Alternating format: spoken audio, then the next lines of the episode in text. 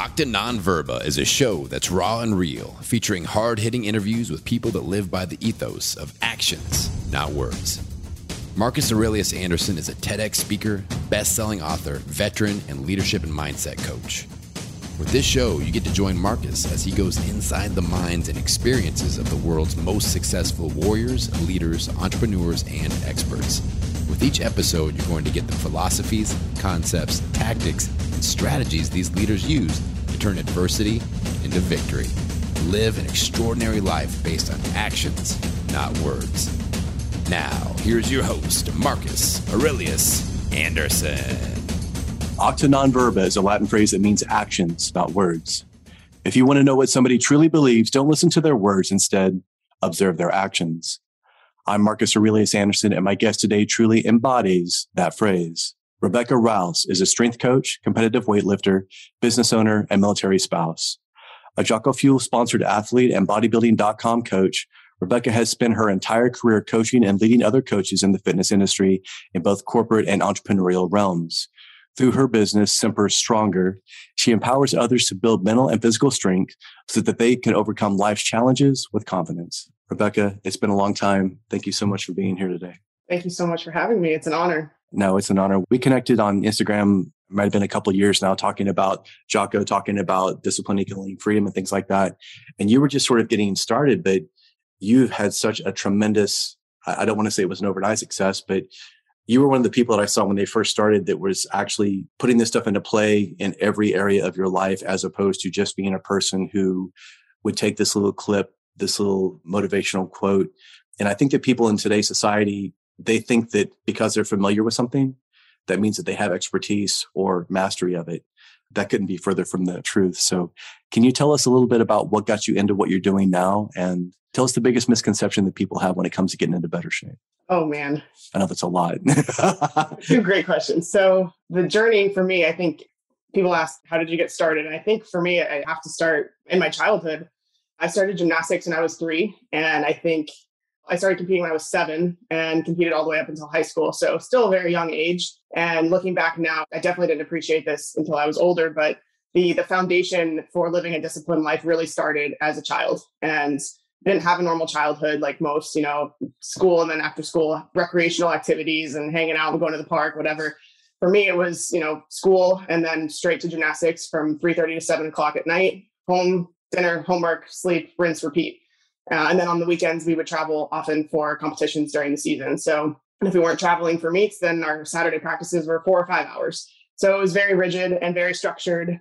And growing up, all that discipline came from within. My parents never had to discipline me. It just, for whatever reason, it just started from a young age and it came from within. So I always got my homework done. I got straight A's all through school and was able to compete in gymnastics up until high school. So that's kind of where it started. And then from there, kind of morphed into different realms of fitness.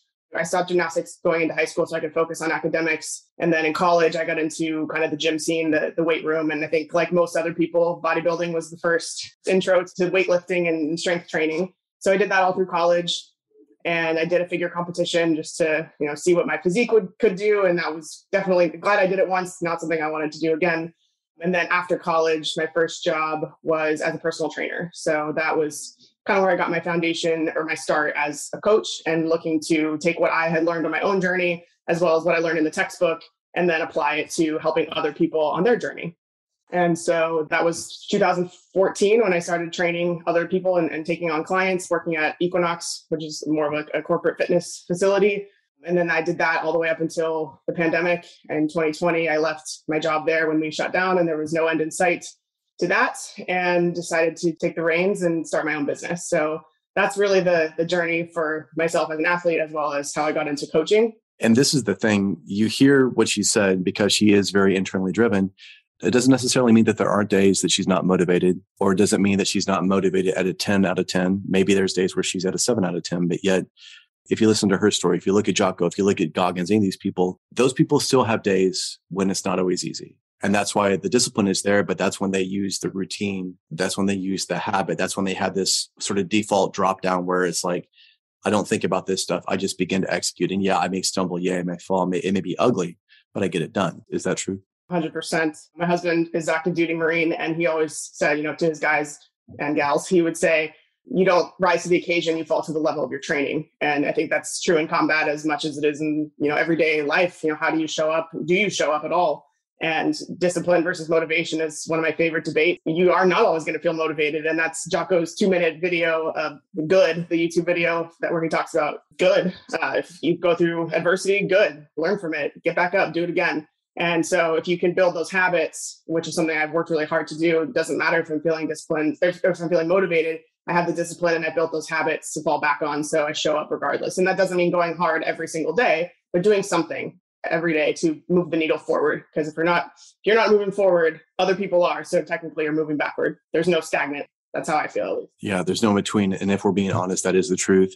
And I just did the four by four by 48 this weekend. And it was the same thing where we have to continually embrace this. We have to continually push. So I look at micro adversities like working out, fasting, whatever it is. But at the same time, we still have to have like what you do, these competitions, these big landmarks that really make us rise to the occasion.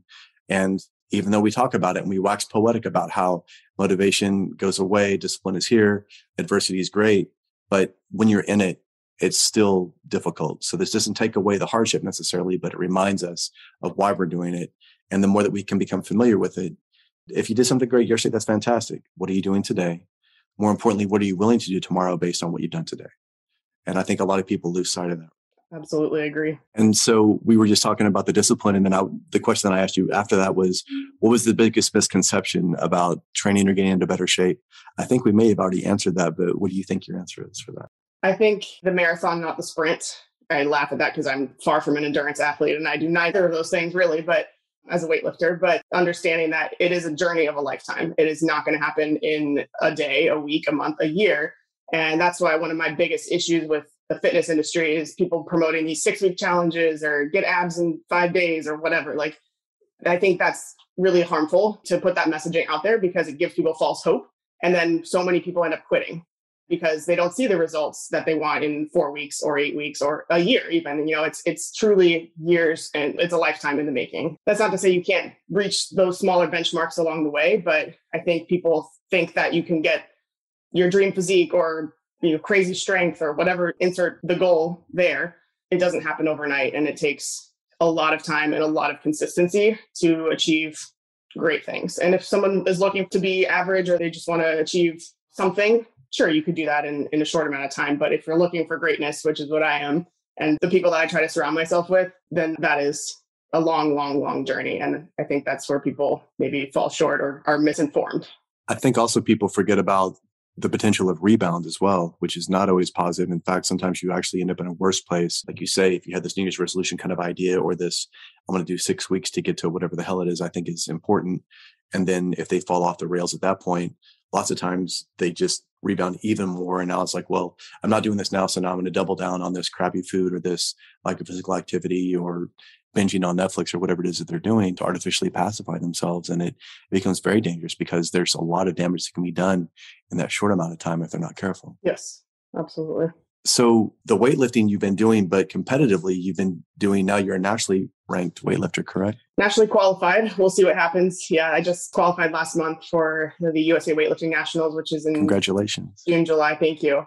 I never imagined I would compete at a national level. I didn't get into weightlifting with the intention of going that far, but trying to be better every day, every week, and see what happens. And the pieces fell into place, and you know, not without a lot of hard work and, and discipline, but here I am, nationally qualified, and we'll see what happens when I get to compete against the best in the nation. Iron sharpens iron. It'll do nothing more than make you get better. I can only imagine.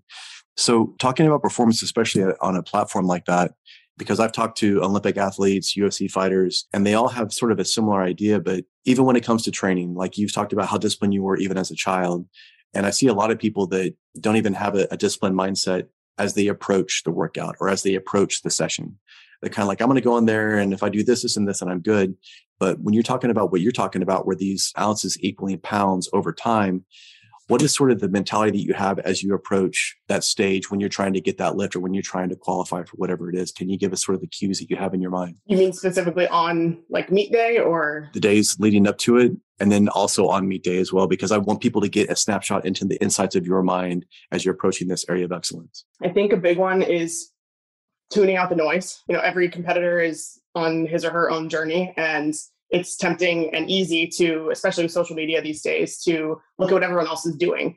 And I've learned through trial and error that that doesn't actually help me focusing on what other people are doing. I need to focus on myself. I need to make sure that my routine is dialed in. I need to make sure I'm sleeping, recovering, training hard, eating well, fueling properly, and that I'm doing my best. And whatever happens on meet day will happen because of the steps that I took or didn't take leading up to it. And if I let myself get distracted or focus on what other competitors or other lifters in my weight class are going to perform that day or what they did last year. And, you know, I am guilty of it. I've fallen into that trap before and I try to be very aware of it now, learn from it each time. But I think just focusing on the controllables, there's so many other factors that I can't control, but focusing on what I can control. And I think that's as true in weightlifting or athletics as it is in anything in life that's going to have the biggest impact for my performance and you know the outcome of whatever it is that i'm doing. And what she's talking about it, it feels like also is about presence about this moment this lift this grip this movement this cue because that's all we can really do. I mean in today's society where everybody's trying to multitask like crazy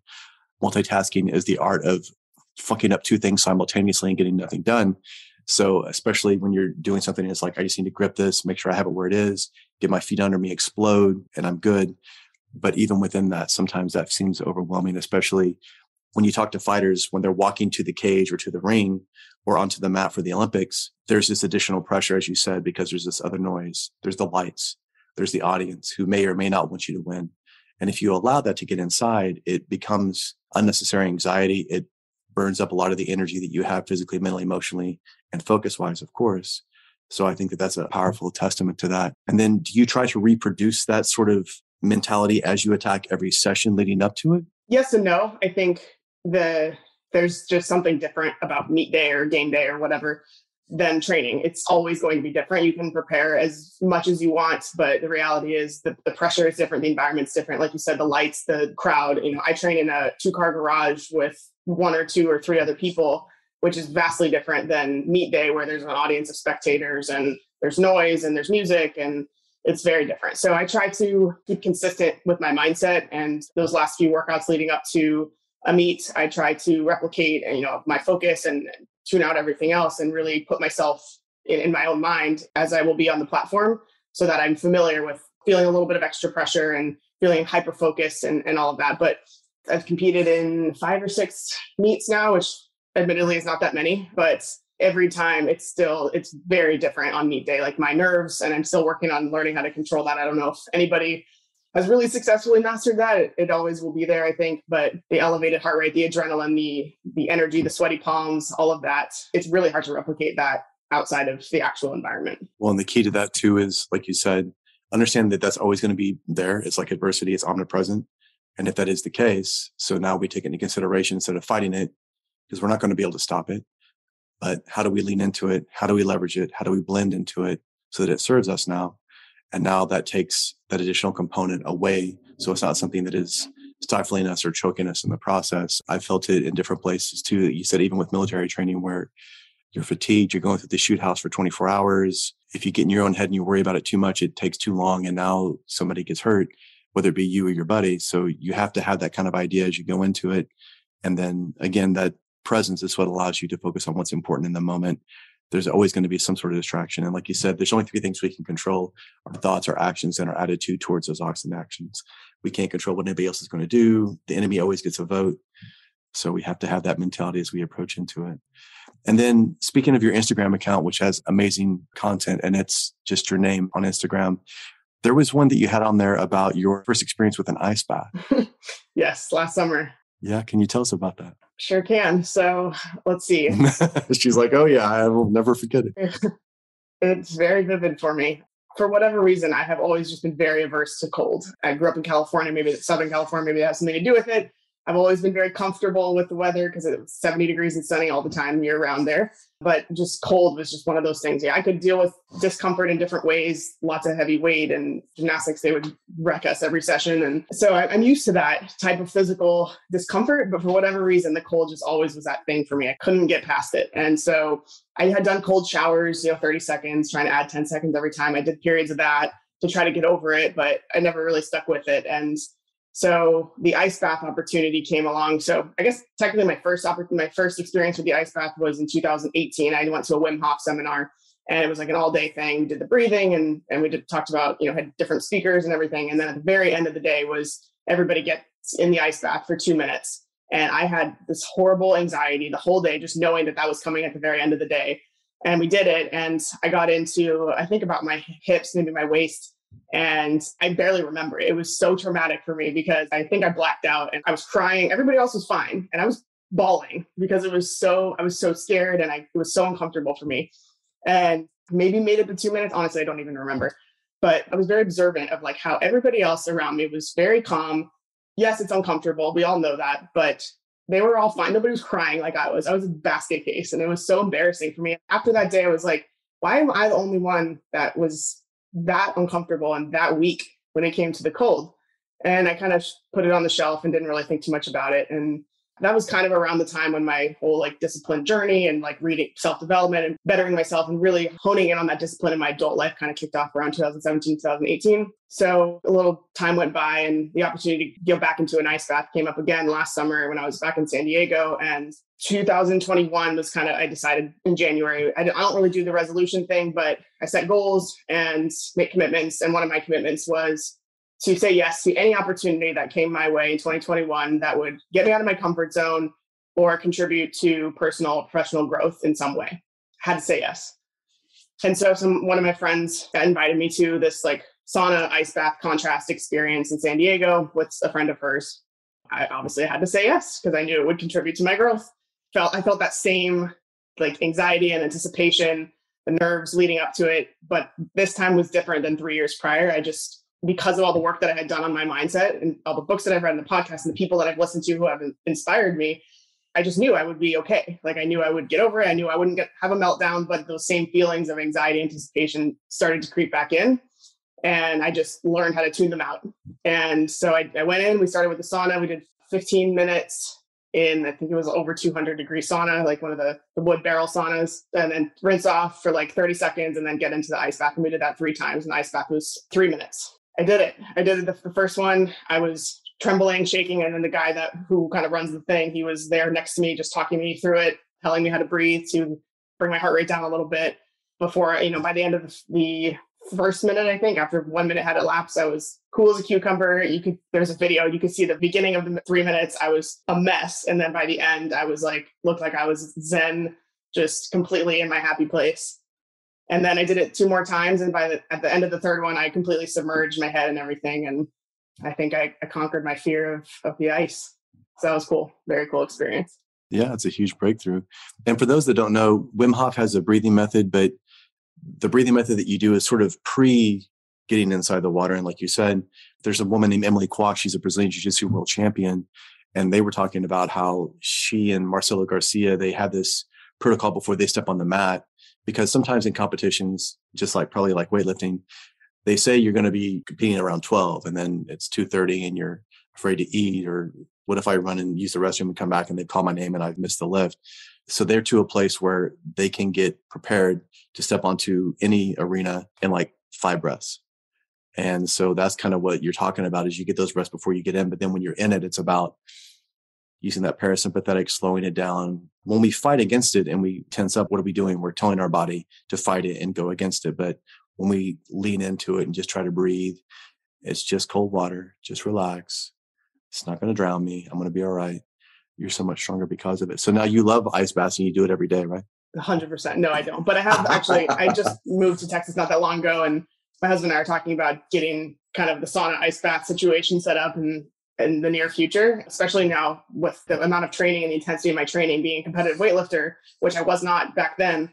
My recovery is so, so, so vital and it's becoming a full time job. I, I do the Epsom salt baths just about every other night after a training. And so now it's even more justifiable to add more recovery protocols and have the ice bath be one of them. So I'm definitely going to be looking into that soon. I think it's a great idea. I've got quite a few clients that have them and they're like, I couldn't live without it. And just like you were saying, if you can get nice and warm first and then get in there, like that contrast is even more satisfying. I guess is probably the right word. So you've talked about sort of your journey, and I know that Jocko's books have been integral to your development in that. Are there any other books that you would recommend for people that are in that place wanting to get to maybe more resilience? Sure. I've read a lot of books and podcasts too. I think Outwitting the Devil by Napoleon Hill is a fantastic book. And that really helped me solidify my mindset. And just also, especially, it's more fitting now than ever with the way society is going. And there's just like a clear divide with the doers and the won't doers. And so I think that that was great and came to me at the right time. The Five Second Rule by Mel Robbins is a fantastic book as well. Just having a bias for action and taking action before your brain talks you out of that, whatever action is you know you need to take that you've been putting off for X amount of time. So that's a great one. All of Jocko's books for sure. Discipline equals freedom, especially the field manual. Gosh, there's there's a million more. I could I have my, my audible I can pull up to and list off of 20 more titles, but those are the ones that just came to me right now no, I like it because those are the ones that usually make the most impact. And with books, in my opinion, it's almost like music. It depends on what day I may ask you tomorrow, and you maybe mention a bunch of Robert Greene's books or whatever it is. So there's a lot of stuff out there. And with Audible, again, I didn't do the Audible version of my book until last year because I was kind of a old school. I want people to grab my book and read it, feel it, you know, smell it kind of thing. But I've had a lot of my audience here like, I love your book. I'm just not disciplined enough to sit down and read it. But if you put on Audible, I would listen to it four or five times. So we listen we act, we meet people where they are. And I'm glad that I did it now because now I'm starting to use Audible more, even if it's a book that I've read two or three times, hearing it while you're in transit sometimes, right when you're in this place where you're maybe more receptive. It's incredible the impact that it can make. 100%. Absolutely. And I used to commute a lot. And so I would consume Audible books like clockwork. But now that I'm not commuting anymore, I work for myself and so I, prefer, I always will prefer the the paper book. Like I, I still have my Audible library, and I, I, enjoy podcasts as well. When I go for a walk every morning and pick a podcast and you know smaller sound bites, which is great too. So you can't go wrong, really. Just I try to do something every day to enrich my brain and better myself and learn from somebody else who's done what I want to do. And the other thing is, if it's an Audible book that I like, I go out and buy the physical copy anyway, because that way you have it, or you're like, oh, I remember that part. Now you can go back and find it. So if you don't have as much access to it, it's fine. I think it's important. You talked to us about a hardship that you went through with the ice bath. And I've never met anybody that has any physical resilience that hasn't gone through difficulty and adversity. Can you tell us about another time in your life that you went through something that was difficult and it can be in any realm where at the time you didn't know if you could do it, you didn't think you could do it? And tell us about the gift that you found from that adversity after you overcame it. Yeah, that's a great one. I think that the time that always stands out to me is it was let's see 2017 late late 2017 my husband went on deployment and that was his third deployment but our first as a couple and i was 20 26 at the time so still pretty young recently become a manager so i had a, a team that i was responsible for of a team of trainers and he left and you know i was alone for the first time we we met in college we were pretty much together all the time through college and then leading up to deployment there were some periods of separation but i had never experienced that before and we were had only been married for a few years at the time. So he was gone, and uh, it was about November timeframe. It was just like a series of unfortunate events that happened. Of course, like Murphy's Law, of course it would happen while he's gone. So I was living, we were living in San Diego at the time. There were forest fires that were running rampant, and I had to evacuate my house while he was gone. So I had to, you know, go through our closet, figure out what the most important possessions were that in case our house caught fire and we lost everything, what would I need to have? And so had that and packed up my car with all of our things and our dog and went to stay with my friend. And then that night, my dog got ended up getting injured and like had a nerve injury in his back and couldn't walk for two days. Turned out to be a whole thing that required like months and months of recovery. So that happened literally that night when I left the house. I was staying with my friend and the dogs got into playful fighting and then he got injured. And then shortly after that, a mentor of mine at work that was somebody I had looked up to, had a very good relationship with him. He committed suicide. And that was the first person I had ever known personally to commit suicide. You know, I've heard stories of family, friends, of other people, but I had never known personally anybody who took their own life. And I was also lied to uh, from coworkers about how it happened. I was told it was an overdose, came to find out later that he actually hung himself. And so it was just all these things that happened at the same time. Then I lost my great aunt uh, four days later it was just one thing after another after another. And I was like, when is it going to end? What's next? What you got for me? So just dealing through, with all of those things while also being alone. My husband was overseas, had very little communication with him, and not knowing what was going on on his end and not being able to talk to him during these difficult times when he would normally be somebody I would be looking to and for comfort. And I didn't have that. So that was a rough time, but we got through it. We always do. So just I think the, the overall learning experience is when times get tough, persevere. It will get better. And just looking to find a healthy way to deal with that type of stress. For me, you know, working out will always be that and focusing on myself. And again, it kind of goes back to what can you control? All these other things are out of my control. I couldn't control the fires or my friend who was in a mentally horrible place and the dogs, like all that stuff. It was very out of my control, but how I handle and how I respond to those situations is very much in my control. And so leveraging the networks, the people that I do have in my life in a healthy way to get through those times and journaling and all the, the healthy ways that we know how to deal with stress. So that was kind of a dark time in my adult life, but we got through it and here we are. You did. And you mentioned journaling. Is that another one of the tools that you use? Is that a daily tool? I'd say not daily. It ebbs and flows. Some days I'll, or some weeks I'll be very consistent with it. Then I'll put it down for a couple weeks and not pick it up until usually it's when things are going through periods of change or, or I really feel like I'm, something's weighing on me heavily. I'll want to get it out and think and journal about it and I'll kind of process it that way. That definitely always helps. So I'm not as consistent with it as I am with some other things. Are you familiar with Josh Waitzkin's most important question concept?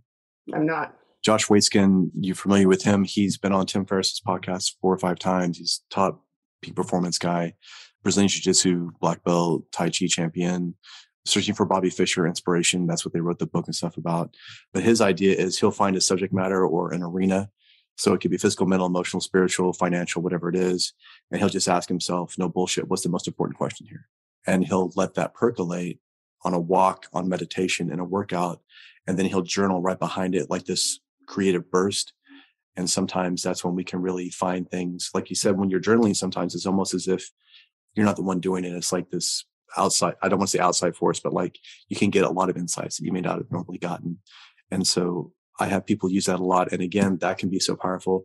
It doesn't even have to be a day to day thing like you're talking about. But if you have something that you're chewing on or you're having something that you may not be able to really process easily, that's a good way to do it because now it gets away all the BS. It gets right to the most important part. And now that just allows you to unwind all these other questions to really deeply know what's important for you. And it's going to be specifically for you in that situation, in that moment in time. So it's powerful. I like that. That's great. It's good. And then I have my people use the 80 20 rule, obviously. And this is, goes back to what we were saying before. Right now, everybody wants to buy this system, this product, this service that gives them all these things up here but they don't have the foundation. They don't have the self knowledge. They don't have the discipline. They haven't gone through adversity. So they don't really know what they're made of. And so this is why it's so important to not just be familiar with the most important question or the 80 20 rule or consistency. It's about doing it all the time, being just surgical and monogamous to that thing so that now it just becomes a part of you. And now it's like breathing.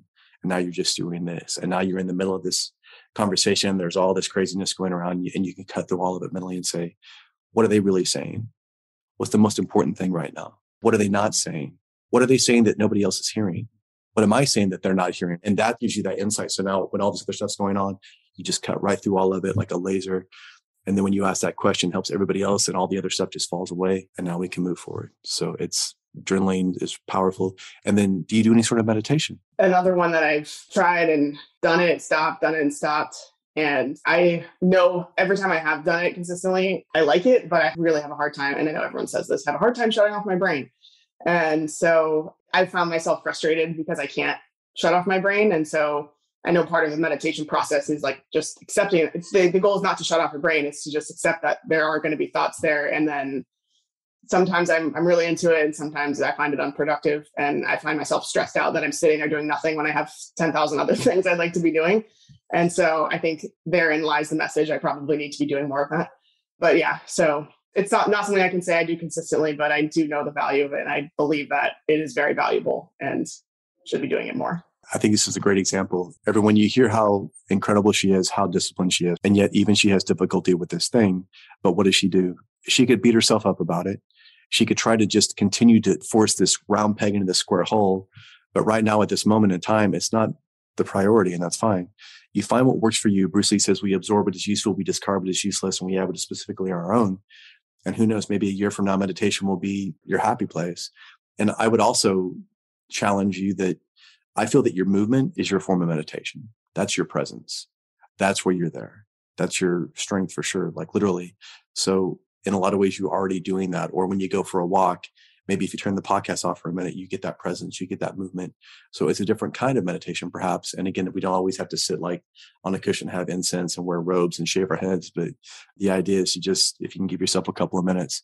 And like you said, meditation is the art of focusing on your breath and then losing it and then coming back and then losing it and coming back. It's about using what works for you in this moment and then understanding, just like you said at the beginning, it's a marathon of sprints. It's this work here and we just continue doing this and we continue moving forward with it in the process. I agree. And I think to your point, yes, I do carve out time to do just that and focus on the breathing, whether it's during my morning walk. Some days I'll listen to something, some days I don't.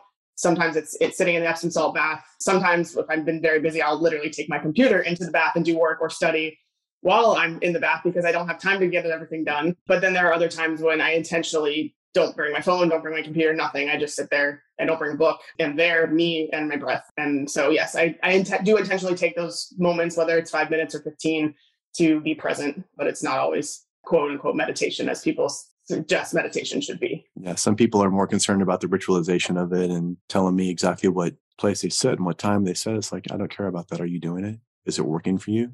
Well, it's not really working. Well, why don't you throw it away? Well, I can. Why? It's not like you have to do this. It'll come as it shall. And when you were talking about that hardship that you went through when your husband was deployed, what you learned about yourself, do you feel that other people can cultivate that? Do you feel that it's just sort of born within people? Do you feel that it takes that hardship to make people see what they're capable of? Because some people face something difficult and they get stuck there. That's as far as they develop. And if that happens when they're 22, then they're, they're the same person at 80 when they die. Why is it that it makes some people elevate and it makes some people just kind of stay stuck there? It's a great question. And I kind of believe that it's a little bit of a little bit ingrained, but also can also be taught. The nature versus nurture thing. I there's no question that there are mental health constraints that sometimes people face, and to a degree, I think that that could be innate. Um, but that's not to say that going through certain types of adversity or hardship wouldn't help people elevate to that next level. And so, I think there's a fine line there. Like I'm not suggesting people do things that are going to compromise their mental health or anything like that, but I do think that expo- intentionally exposing ourselves to different types of adversity and hardship can more often than not will help us get to that next level. And that doesn't have to be a, a workout that takes you to the black. It, it, doesn't have to be the ice bath. There's there's lots of different ways people can expose themselves to adversity and what one person considers difficult or uncomfortable, some other, someone else might not.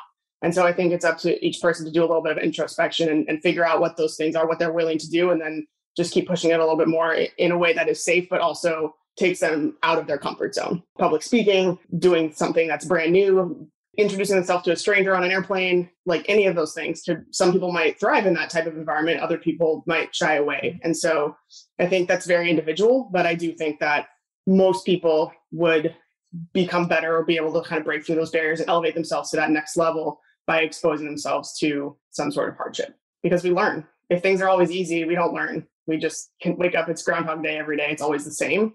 And there's value in routine, as we've talked about already. There's there's a lot of value in that regular discipline and routine and habits, but we don't want to stay the same and wake up and have every day be like the one before it. Then we're not moving forward. And I agree. Pain and discomfort is the best teacher. Adversity hurts because it's trying to get our attention, make us be present, and like, are you listening? It'll shake us sometimes. It's like, are you paying attention yet? And if we're not, it'll just keep happening. And when it comes the next time, it's got even more compounding interest lots of times. So it forces us to really take that accountability and take a look at it. Tell us about your company and what you do and how people can start to learn more from you, whether it be classes, all the stuff that you offer. Sure. So my company is called Semper Stronger, and it was born again during COVID, eh, as so many other companies were. Just out of necessity, I found myself without a job and without pay from Equinox. So, and tell us what Semper means for people that may not know. Yeah, absolutely. So, Semper means always in Latin, and the name of our company, Semper Stronger, is drawn from Semper Fidelis, being the motto of the Marine Corps, which means always faithful. So, strength is something that is a huge part of my life, obviously, as a strength athlete, but also the emotional and mental strength as much as the physical. And it's been an integral part of my relationship with my husband. We own the business together. And so we just decided to pull Semper from the Marine Corps and Stronger from something that really we try to embody in everything that we do. And thus the name of our company was born. So what we do, we are primarily online, but also starting now that I'm settled here in Dallas, trying to add a, more of an in-person component as well. But mostly online fitness and strength programming. I do one on one training with clients online or in person. I've written a series of strength programs that I have available for people to follow on their own. And then we also have a membership. We have members from all countries all over the world South America, Europe, Australia, which is super cool. So we bring people together, people from all different walks of life, different demographics, different countries.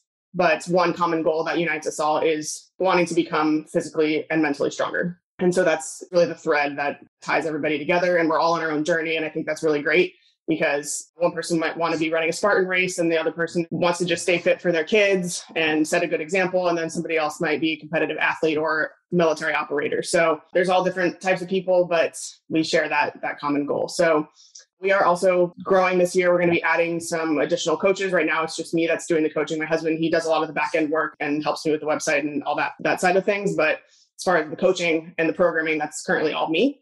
And this coming in the next probably month or two, we're going to be adding more coaches who want to utilize our platform that we've spent the last year and a half building to spread our message, train their clients, and just help us grow and help the world become a stronger place. So that's kind of our next phase of development for Semper Stronger. That's where we are right now. I love that. And people can learn more about that on your Instagram and going to your website and, and things like that. For those of you that hear us just continually waxing on about strength, strength is so important because if you have strength, it gives you the capacity to exercise empathy. If I feel strong, if I feel like I'm not threatened by somebody that is in need, it's okay for me to be able to feel like I don't have to put on this air to exercise strength. I can actually have the capacity to reach out to this person, to help this person, or even from a financial standpoint. How good does it feel when you see somebody that needs help, whether it be a family member or whether you buy somebody gas or groceries at the store and you have the means, the financial strength to give this person $100 for gas or for food or whatever it is? That strength not only helps you in that moment, but it literally helps everybody around you when you continue to push that out. So for those of you that are like, oh, well, what's this big deal about strength? Why is it so important? It serves you in every arena that you enter. And you can just do it just in the mentality or as a physicality, but strength is never really a weakness if you're willing to be open, if you're willing to be honest, and you're willing to be humble in the process. I couldn't have said it better myself. well, that's why I had you on here. Tell me, how excited are you for the Jack Carr, not only the new book, but is it going to be on Prime now? Prime, yep. Oh my God. That's incredible. Those of you that don't know, James Reece, amazing guy. We were talking about how, how much we love that.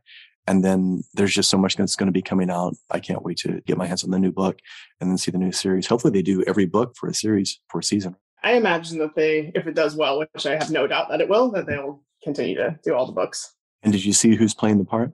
Chris Pratt. Yeah, he's the man. It's going to be awesome. Yeah the trailer already got me fired up. and it's just so cool for Jack. Like he's, I met him in December, and he's just nicest, most down to earth guy. Heck of a, a, military career, and then to to leave the Navy SEAL teams and do what he's done and have as much success as he has had as an author. I think that's the dream right there. And he's he's a big inspiration to me. Just how humble he is and how successful he has been, just really perfecting his craft. I think, yeah, he's he's incredible it's interesting because he says in his book, he says he's always wanted to be an author. And it's funny to see an operator of his level and his experience in the SEAL teams for years, but then how that informs the way that he writes.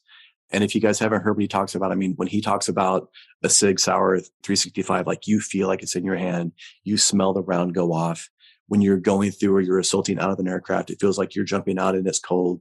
It's like Steven Pressfield or Robert Greene writing about this thing, but he's talking about things of which he truly knows of what he's speaking. So that gives you this feeling as a reader that it's like, wow, I'm right there. I'm in it. And even the Audible book, the guy that does the voices for all those, that guy's an incredible narrator. So yeah, they're pretty amazing. The same guy's done all of them so far. That's what I hear Reece in my head as. So if I'm listening to it, reading the book is incredible too. So if there was one piece of advice you could give people besides discipline equals freedom, what would it be as parting gift as we wrap this thing up? Oof, such a great loaded question. that's that's why I did it. I want to see.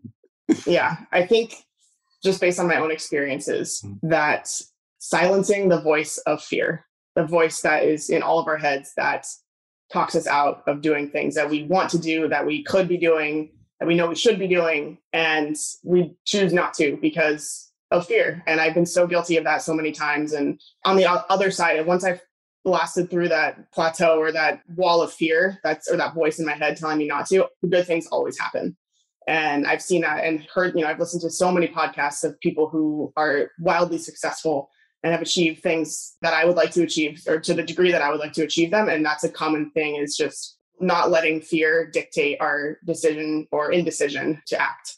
And so sometimes we make mistakes, we make the wrong decisions and we learn from them. But not acting or choosing not to act based on fear alone is one of the gravest mistakes that I've made and that so many people make. And I see other people who are in my field or people who are still working the same job but want to start their own business and don't do it because they're afraid or it's too risky or there's any number of reasons that could why it might not work but they fail to see the possibility of what if it does work and when that door opens the possibilities are great and endless and so that would probably be my parting message is just not letting fear stop us from reaching our potential I love that. And I know that you're familiar with Tony Blauer's material too. He's a great insight with that. And if, if you guys want to learn more about that, check him out as well. Tell us the name of your website. Tell us the Instagram. Tell us other things. How can we learn more about you? How can we hire you? How can we learn about everything you're doing? Sure. So my website is semperstronger.com and my personal Instagram is at rebecca.rouse. At semperstronger is the Instagram for semperstronger. And you can email me at rebecca at semperstronger.com. I'm always there and will always answer. Send me a DM. I answer those too. So I really love to connect with people. And I think being the owner of an online business, that's been one of the coolest things for me is just being able to connect with people and bring people together from all over the world that I may never meet in person and otherwise never would have met if it weren't for social media and technology. So I really do love to connect with people and just hear people's stories and successes and trials and tribulations and all the lessons that come along with it. Tell us a story that sticks out for you without mentioning the person's name specifically, but what was something that you, through all these connections, what was the story that really impacted you?